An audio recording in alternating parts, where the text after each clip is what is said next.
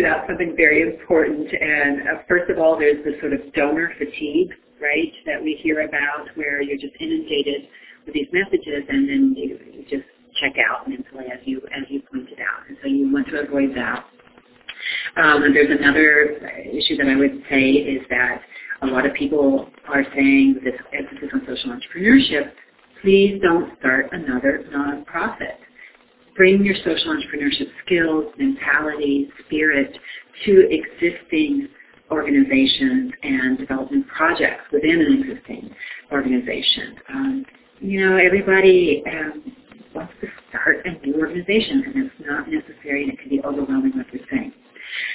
Um, but the final thing that I would say, Charlotte, about your point is that if you're doing social media marketing well, you are targeting your audience. You're targeting your market.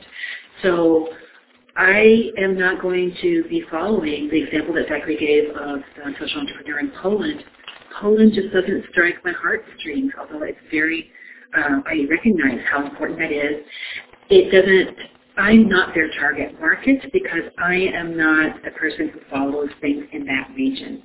So Charlotte, uh, what I'm trying to say here is that if we do uh, our targeting well, then you're, you as a consumer are not learning about every Ashoka fellow or every organization in um, Africa. You, you might be interested in HIV AIDS work in sub-Saharan Africa with Christian organizations. You know what I mean? And so we, we get our niche and you find your niche and then you start to learn about